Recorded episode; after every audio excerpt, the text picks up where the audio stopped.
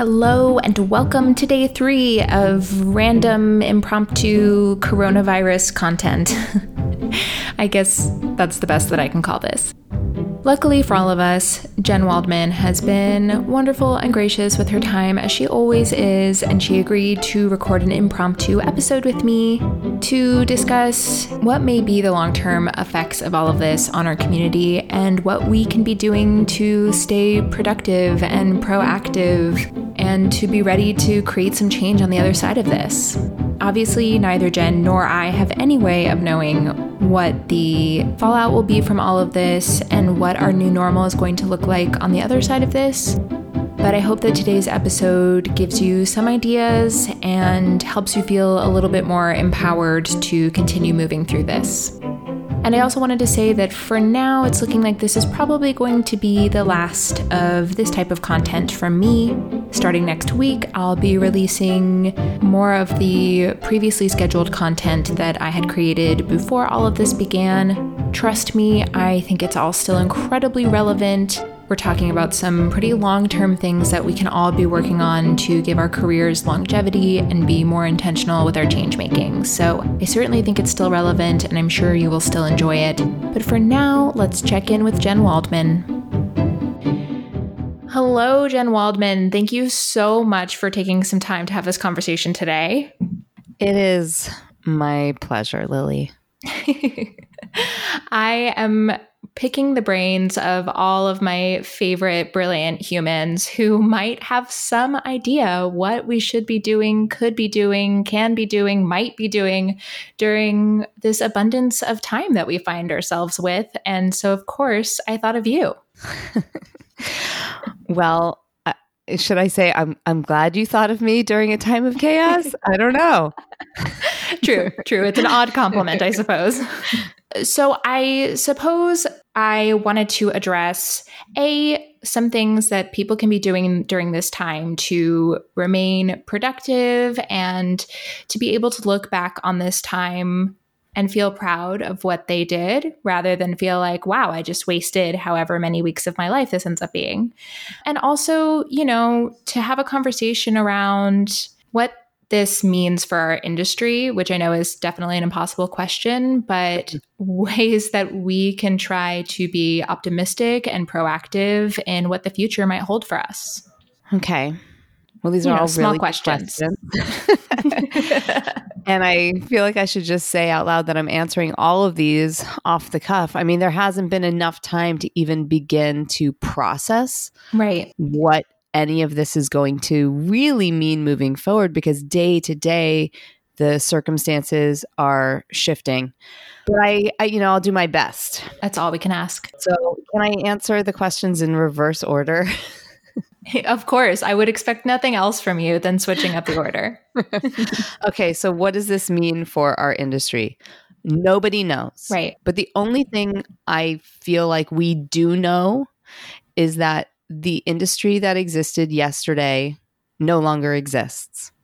Yeah. That the industry of tomorrow is a new normal. Mm-hmm. And many of us are going to fall victim to wanting to hold tightly to something that is gone because we know what we had and we don't know what the future holds.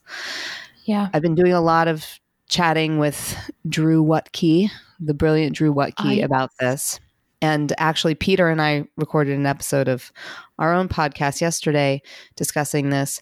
There is a difference between being an optimist and living in a fantasy world. Oh, yes. In order to be an optimist, you must embrace reality. Yes. Because the only way to change things to move forward is to be in touch with what is real. And so there's an ironic twist to this whole story that I mean, I, I can't say I'm happy about it, but I can just say that I'm watching people finally come to this moment.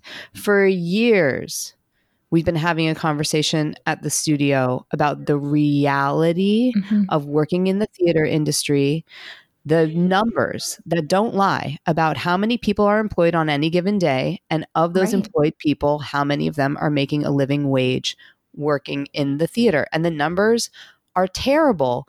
But because there was not any pressure to believe in reality, many of our friends and colleagues and fellow artists were living in a fantasy world about what was possible. This is shocking everyone into a, a moment of understanding that the future is uncertain. hmm But I gotta say, like looking back at the past just for a moment, the past was uncertain too.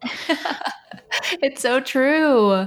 Yeah. So, what does it mean for our industry? I mean, look, I was an artistic director of a nonprofit theater company in the mid teens of the 21st century, and we were still feeling the fallout from the 2008 financial crisis. Right. So, the, the dominoes fall for many, many years to come. Who knows? I think we're going to see a lot of theaters closing, a lot of the shows Yeah. that closed. I'm curious to see if they'll ever reopen.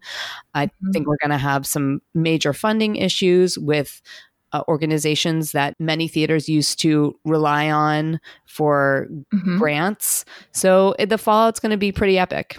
I mean, I hate to paint a doomsday picture, but again, I want us to ground ourselves in reality so that we can move on to your next question, which is like, what can we do Right. during this time?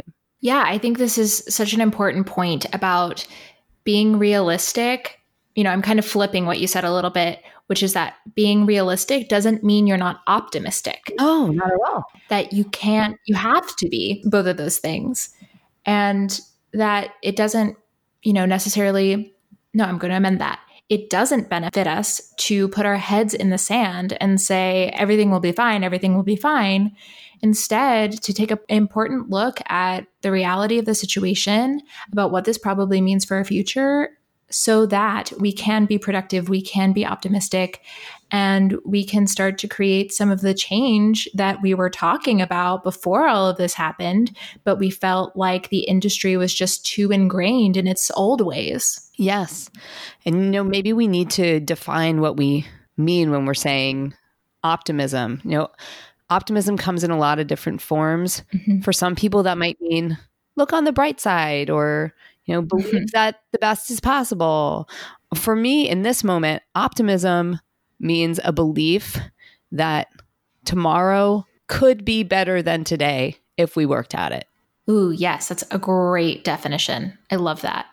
And so when I think about all of these artists, I mean, whoa, the reality is one day we we had artists employed and the next day we didn't. Right. And I mean I mean artists on, on like an epic scale. hmm And so what could we be doing during this time is recognizing the reality that it is going to take years for our industry to build something. I don't know if our industry will recover or rebuild, but it's going to build something. Right.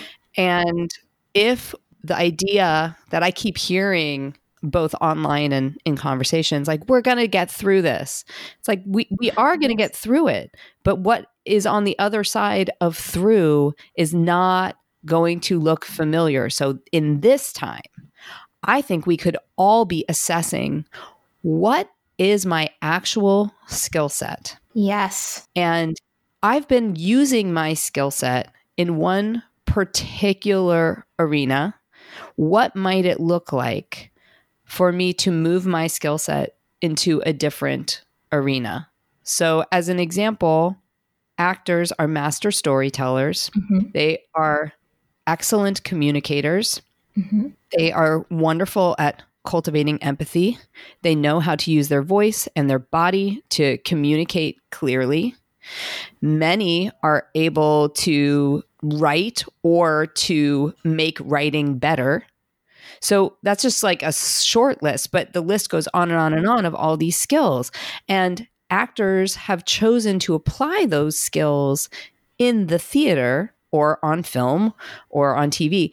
What might it look like to transfer those skills into a different industry, a different arena? And I think a lot of people are going to have to accept and maybe even, dare I say, embrace mm-hmm. the idea that their skill set is transferable. Yes. I mean, is this just not every other episode of TDQ that's ever happened? it really, I mean, this talk about parallel careers, right? Truly, exactly. And, you know, we talk about the fact that something that limits artists so much of the time from starting something like a parallel career is this really limiting belief that our skills that we have as artists are not transferable to anything else. And that's just not the case, especially nowadays where so many of the skills that you just laid out are highly valued. And, you know, believing that the only way to utilize these skills is by being a theater artist or, you know, a film actor or whatever the case may be is really truly limiting. And I think, you know, now that people's feet are going to be held to the fire a little bit, perhaps we can all enter this new phase of life with a more open mind of how we might utilize those skills.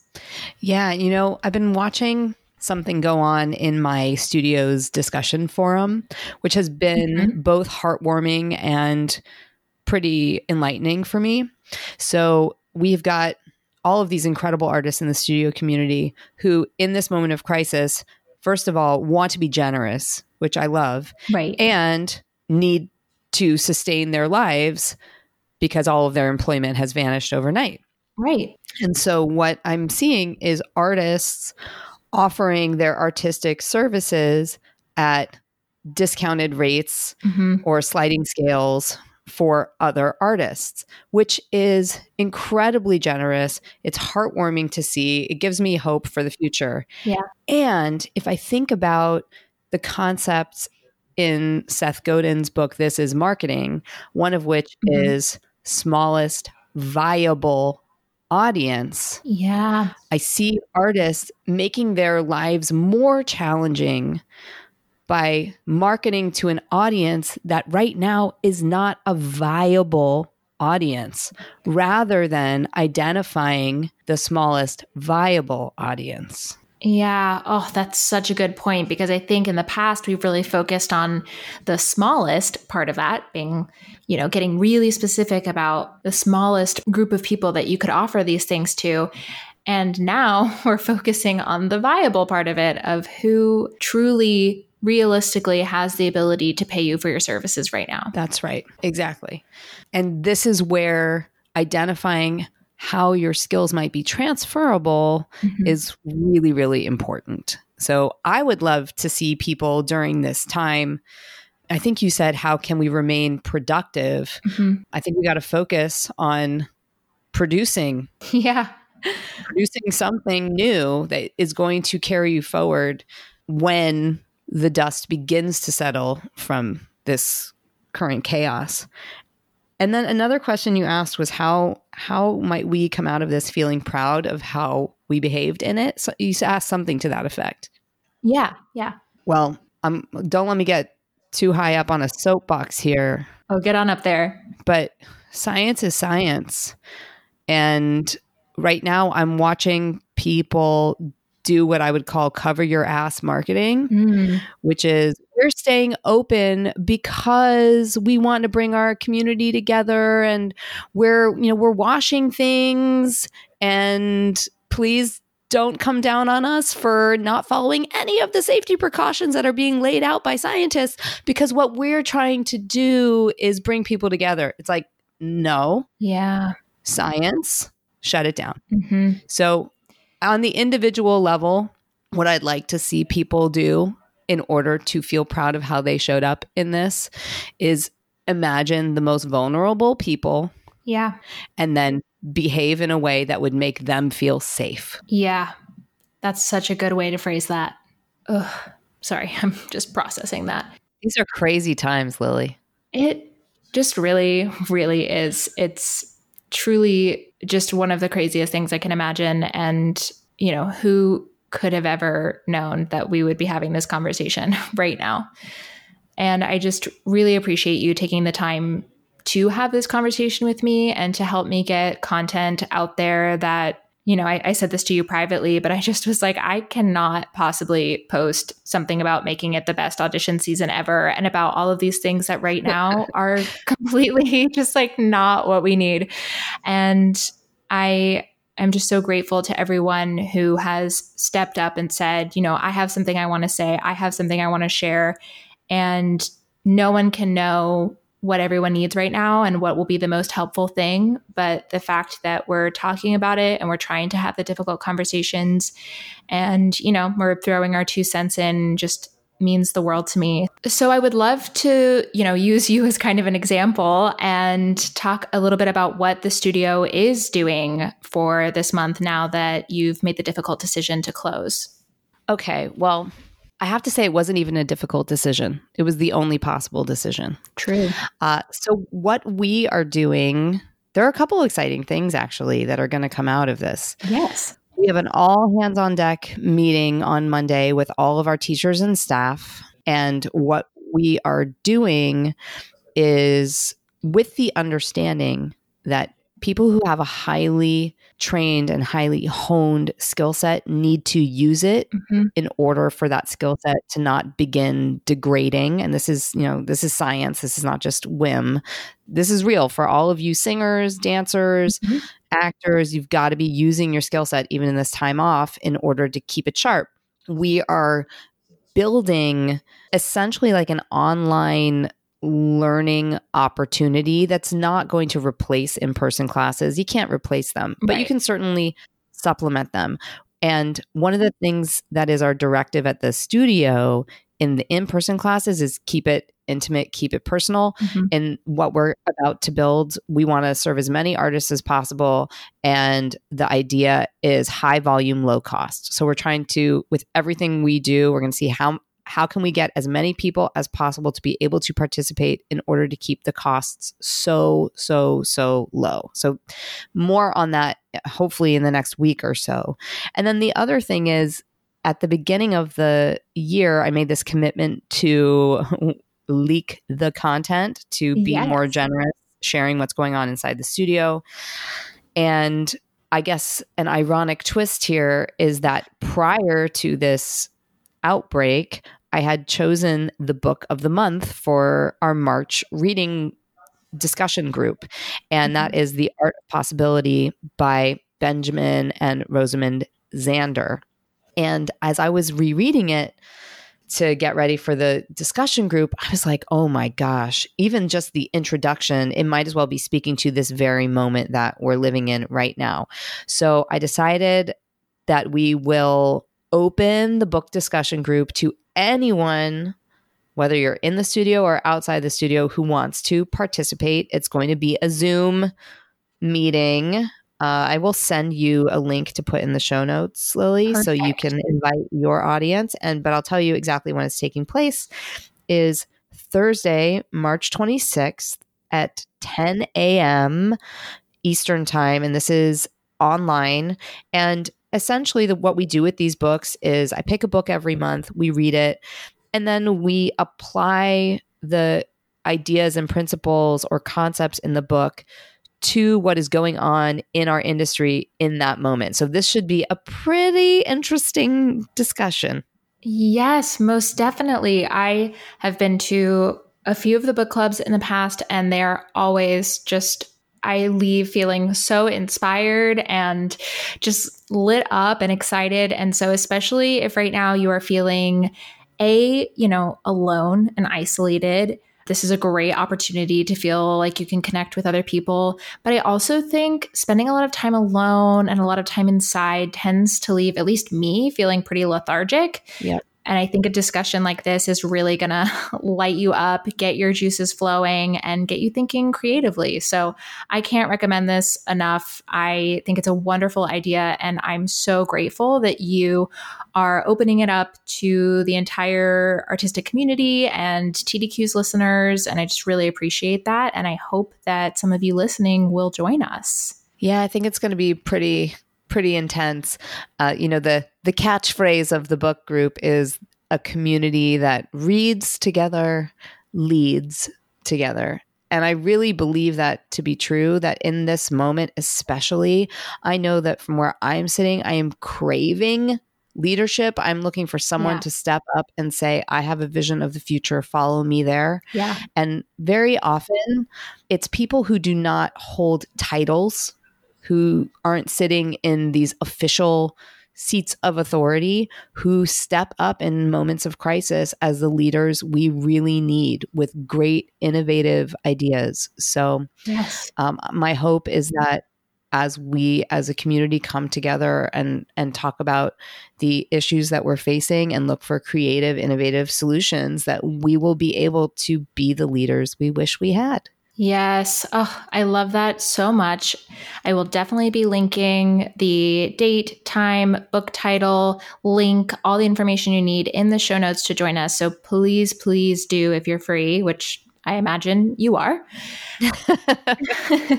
Not too much to be doing right now.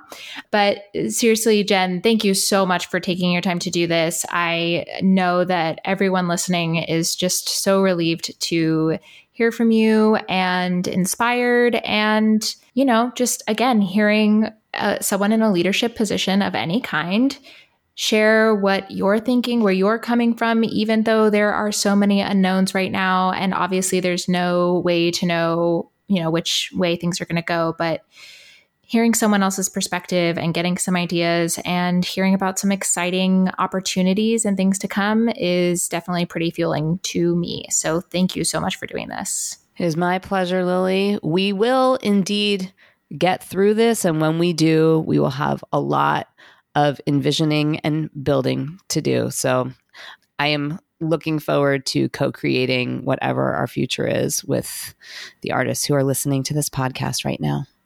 Amen to that. I really hope that you will consider joining us Thursday, March 26th at 10 a.m. Eastern Time on Zoom to discuss the book The Art of Possibility. I'll be linking all of that information in the show notes. The book is available as an ebook online, so you don't have to wait for delivery, or as an audiobook. If you don't feel like spending money on the book right now, I understand it could be a great time for you to do an Audible trial and get access to the book for free during that free trial.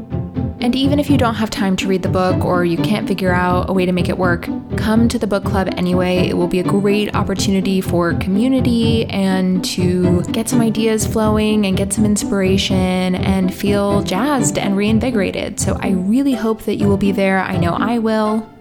As Jen and I mentioned during today's episode, obviously neither of us knows what the future holds, but I hope that you'll take some of what was said in today's episode to heart and while I did say that this was the last episode of its kind for now, if there's anything else that you feel like you need in this moment or you really want to hear about right now, feel free to reach out on Instagram at the dreaded question or send me an email at the dreaded question podcast at gmail.com and let me know what it is you are craving hearing right now. I was intending to end season two within the next two weeks, but now I'm kind of thinking I'll keep the content going. I'll try to record remotely as much as possible, but you also may end up with a couple more solo episodes with me. And for those episodes, I want to be creating the type of content that you want to hear and talking about the things that matter to you right now. So definitely let me know. Thank you as always for listening, and I hope that you enjoyed today's episode with Jen Waldman.